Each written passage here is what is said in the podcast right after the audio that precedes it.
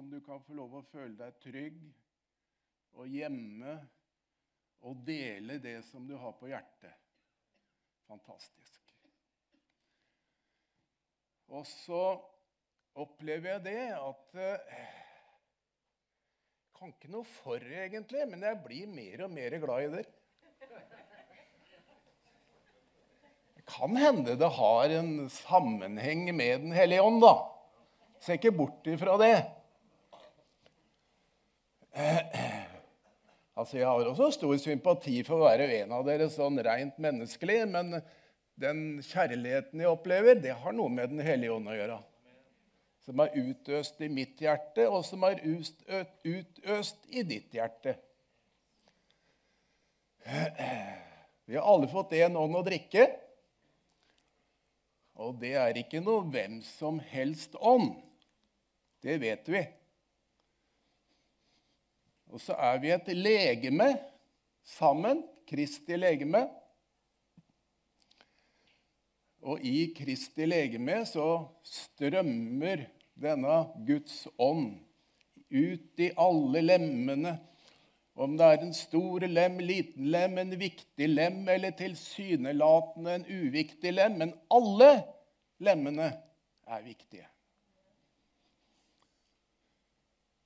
Og Så står det også det at den siste skal bli den første. Så den lemmen som føler seg aller minst, det er kanskje den viktigste lemmen på hele legemet.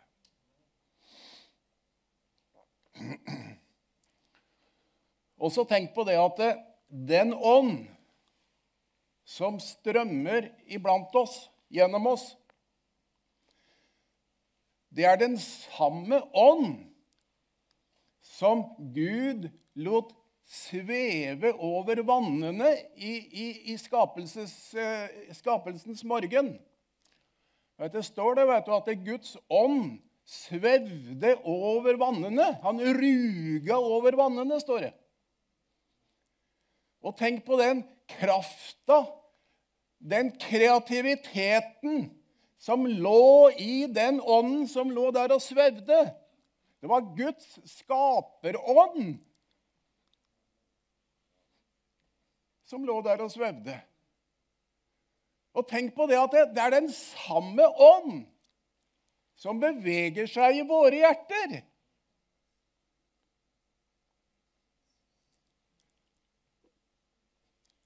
Og det er en ånd som er kreativ. Det er en ånd som er skapende. Det er en ånd som får det til å gro. Det er en ånd som får det til å komme fram ting som ikke har vært der før. Det er den samme ånd som bor i vårt hjerte, som svevde over vannene, og det begynte å yre av liv i havet. Jeg syns det er så fantastisk, altså. Det gir håp. Det gir muligheter.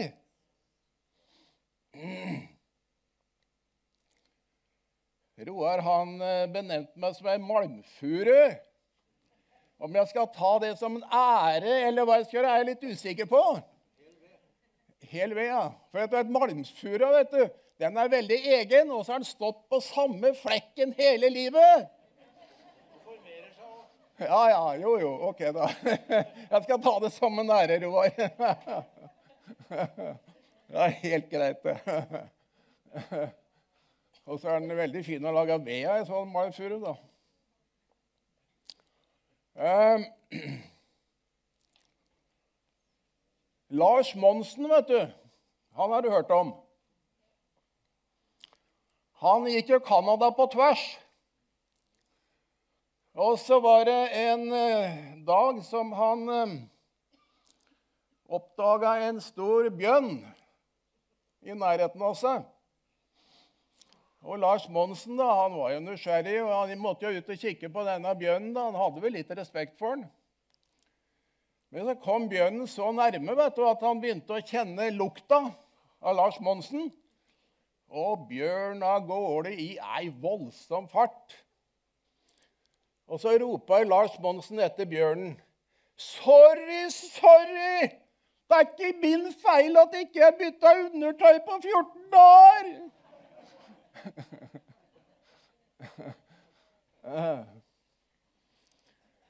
Men det har vi gjort. I hvert fall jeg. Men det står det at vi er en duft av liv til liv. Det lukter liv av oss. Det lukter framtid og håp av oss. Det lukter det som Gud holder på med, det lukter det av oss. Ja da. Eh, jeg Jeg, jeg jobba og jobba og jobba, skjønner du. Og så her eh, For et par dager siden så syntes jeg jeg hadde fått laga ei flott preken. Å ja da. Jeg hadde skrevet skriftsteder og fylt ark og ja da, ja da, ja da. Dette skal bli så bra. Men så plutselig så liksom opplevde Nei, nei, nei, nei. Det der, der Nei da, nei da, nei da. Så måtte jeg legge vekk hele arket, vet du. Og så endte jeg opp med tre punkter. Det hender at det er sånn. Og det arket det kan jo hende at du får høre en annen gang da, når vi skal ha noe bibelundervisning eller et eller annet sånt noe.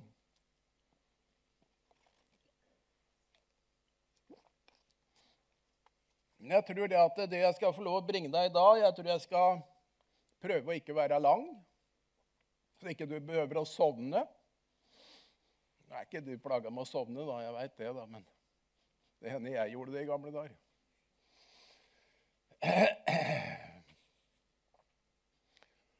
Det som jeg har lyst til å lese for deg i dag, det er 2. Korinterne 3,6.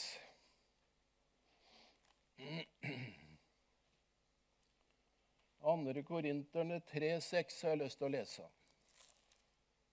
Og snakke litt ut ifra det. Han som gjorde oss dugelige til å være tjenere for en ny pakt. Ikke bokstavens, men åndens pakt.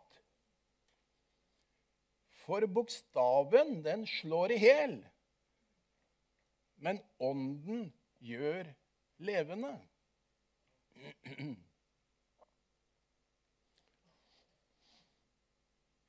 Vi kjenner alle sammen til at uh, Paulus, når han reiste rundt, så hadde han, uh, han, han, han sleit en del med det at uh, mange dro med seg elementer fra den gamle pakt, fra loven. Du skal og du må. Paulus han jobba veldig med det. Og Særlig blant jødene som hadde vært under loven. De dro med seg lov og regler og bud. Det måtte henge med, det måtte føres med. Den lange, grønne pekefingeren den måtte liksom være der, ellers så fløyt folk helt ut.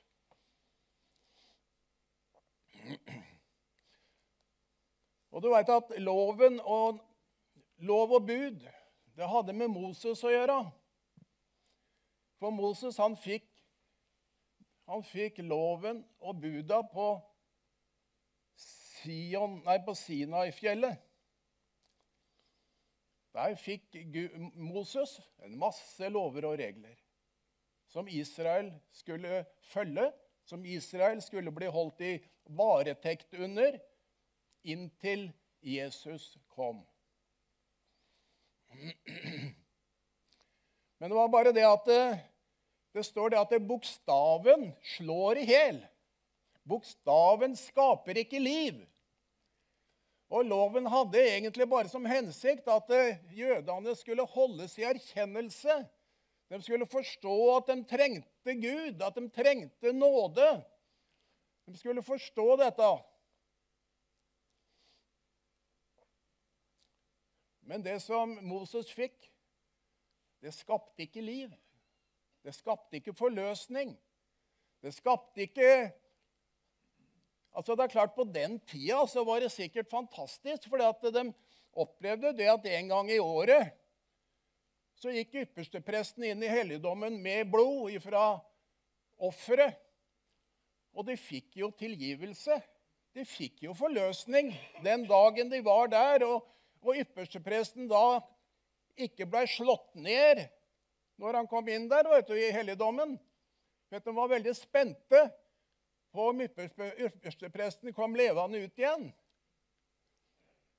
Men han kom inn med det blodet som Gud hadde foreskrevet, og da kom han levende ut igjen.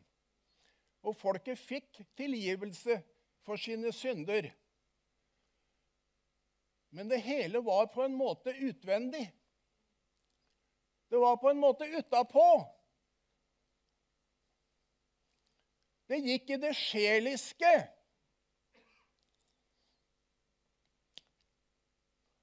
Du vet at når eh, Adam og Eva falt i synd, så står det det at de døde.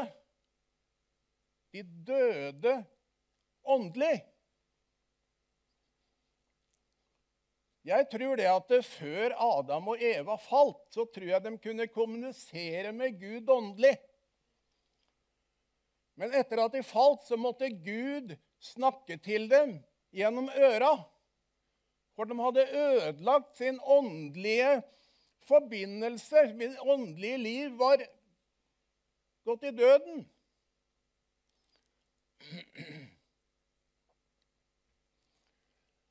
Sånn at det, på grunn av det så var loven Den, den, den jobba med det sjeliske, tror jeg. jeg. Jeg er ikke noen teolog. Jeg har ikke studert så veldig dypt. Men det er sånn som jeg opplever at det må være. Og Derfor så er loven den, den er liksom Den er bud og regler, rett og slett.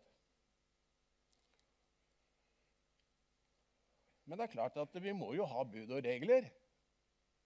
Jeg sier ikke at vi ikke må ha bud og regler. Jeg ville ikke satt meg i bilen og så kjørt hjem uten at det fantes bud og regler. Jeg hadde ikke tort det. Og i det samfunnet vi lever, er det klart vi må ha bud og regler. Men når, de, når vi kommer inn på Golgata når vi kommer inn på den nye pakt som ble oppretta på Sion, så er det ikke bud og regler som gjelder lenger. For det er grunnlagt på en helt ny pakt. Når Jesus kom og døde på Golgata, så var det noe helt nytt som kom. Og bud og regler det hadde ikke lenger noen, noen muligheter. Det var kommet til kort.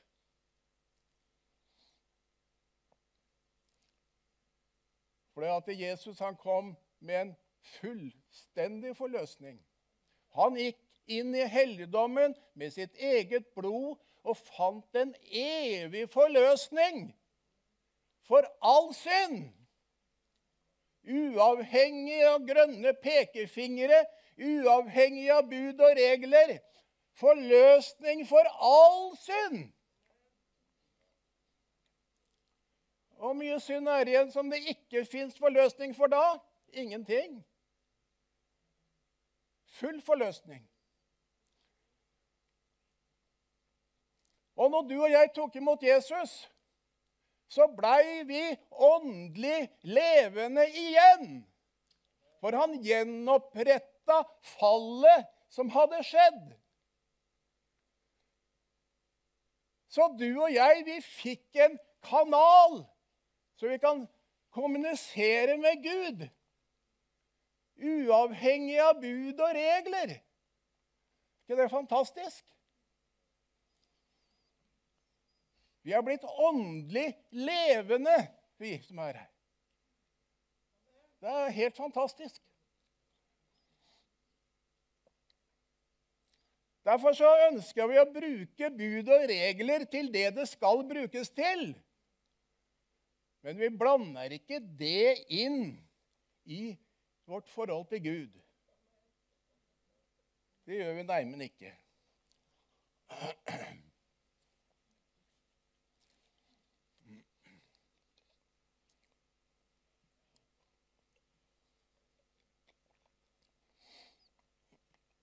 Jeg har lyst til å fortelle deg litt om egen erfaring i livet mitt når det gjelder bud og regler. Som eh, veldig ung malmfuru så hadde jeg gått på bibelskolen i Kvinesdal. Jeg gikk der et halvt år, og så etterpå så ble vi sendt opp til Færøyene i, i, i altså praksistid. da.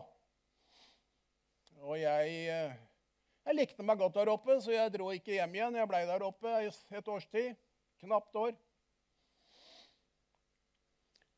Men det som jeg vil fram til, det er det at eh, der oppe så ja, i min, jeg, var, jeg var ikke gamle karen. Jeg var 20 år. Jeg fylte 20 år der oppe.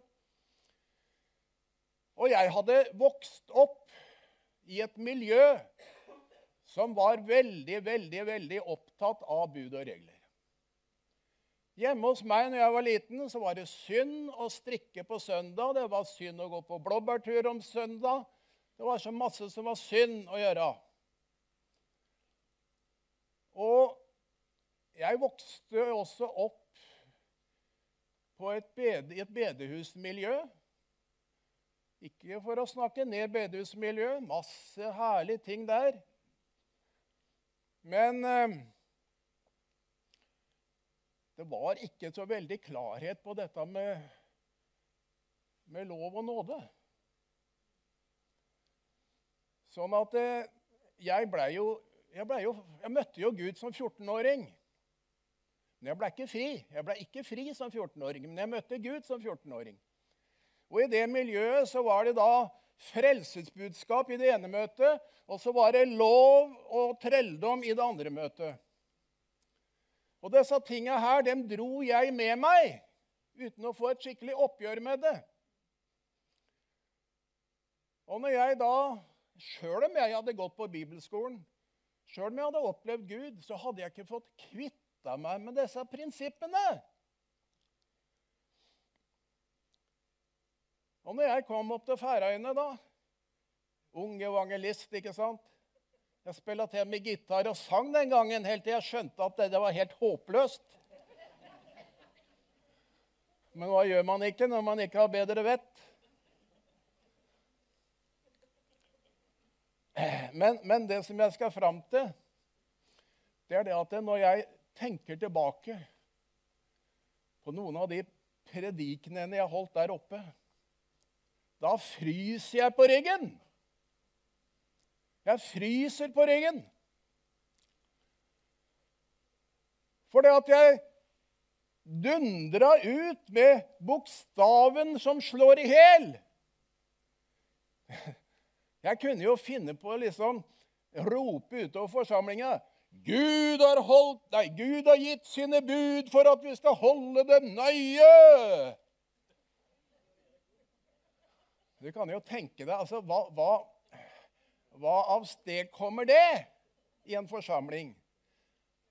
At de lurte på jeg var for en tulling, det er jo én ting, da. Men, men det, det, det, knyter. Det binder. Det dreper. Det ødelegger. Det bygger ikke opp. Det går på det sjeliske. Det går på bud og regler, fordømmelse, menneskelige anstrengelser for å ta seg sammen. Det bare knytter mer og mer, mer og mer til.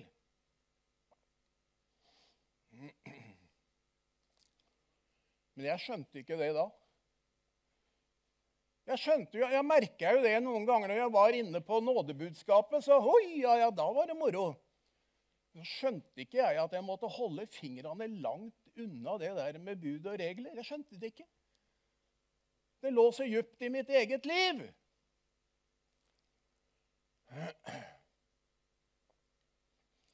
Jeg hadde ikke tatt et oppgjør med det. Og når jeg kom hjem igjen Jeg var på Færøyene et knapt år. når jeg kom hjem igjen, vet du hva det førte til? Det der som jeg hadde inni meg? Jeg var så sliten og trøtt av det gudslivet jeg hadde, at det førte til at når jeg kom hjem, så levde jeg som frafallen i to år.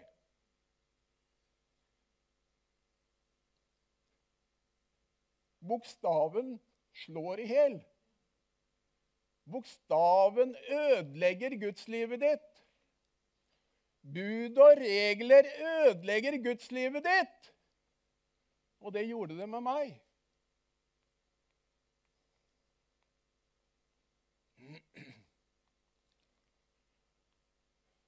Rett og slett, altså. Det er giftig. Bud og regler er giftig i vår åndelige gudstjeneste. Ja, sier du, men vi vet jo det at uh, loven har ikke vi noe mer med. Så den, den bryr jo ikke vi oss om. Nei, men lovens ånd, den hender at vi kan bli lura av allikevel. Sjøl om vi veit at vi ikke har noe med loven å gjøre som sådan. Så lovens ånd, den er du må, og du skal, jeg bestemmer over deg. Ikke sant?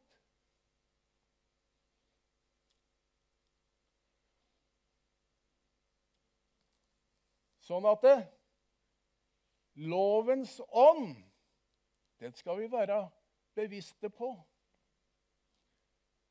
Den hjelper ikke oss i vårt eget trosliv. Den hjelper ikke andre om vi bruker de prinsippa overfor andre Det hjelper ingenting, for da er vi inne på lovens håpløshet som slår i hjel. Også i ditt eget private følelsesliv så er det mange mennesker, flotte mennesker, herlige mennesker, som går nedtynga over at de skulle jo ha gjort, de burde jo ha gjort. Og når jeg leste om det behovet der, liksom, så fikk jeg så dårlig samvittighet, for der skulle jeg jo ha støtta. Der skulle jeg jo ha gitt mer penger. Vi skulle jo det, og vi skulle jo det. Vet du hva det er for noe? Det er bokstaven som er i ferd med å skape dårlig groforhold i ditt åndelige liv. For at Gud kommer ikke til oss på den måten. Det er lovens krav som kommer til oss på den måten. Og det er noe som føder død. Det blir ikke fremgang og vekst av sånt. Det blir bare en krumbøyd rygg som bærer tunge byrder.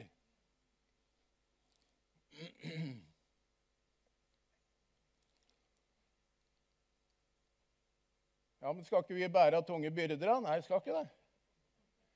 Lær av meg, sa Jesus. Ta mitt åk på dere, for min byrde er lett, sa han.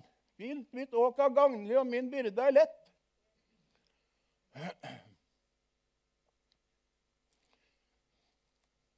Jeg tør å si det så sterkt at alle ting som du bærer på i livet ditt, som ikke du opplever er med og løfter deg eller din, din neste. Alt du bærer på, som du har bare tatt inn over deg som en plikt, som du egentlig ikke vil. Bryt det. Kast det fra deg. Ja, da blir ikke mye gjort, sier du. Nei, men kanskje at du blir fri. Og kanskje du i ettertida kan få gjort mye mer enn du er klar over.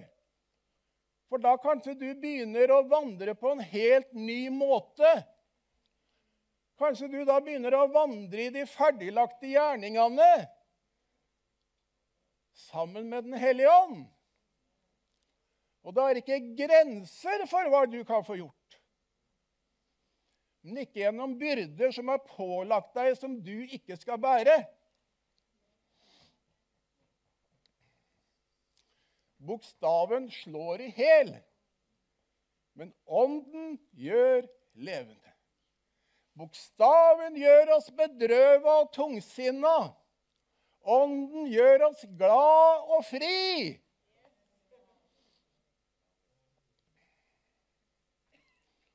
Halleluja.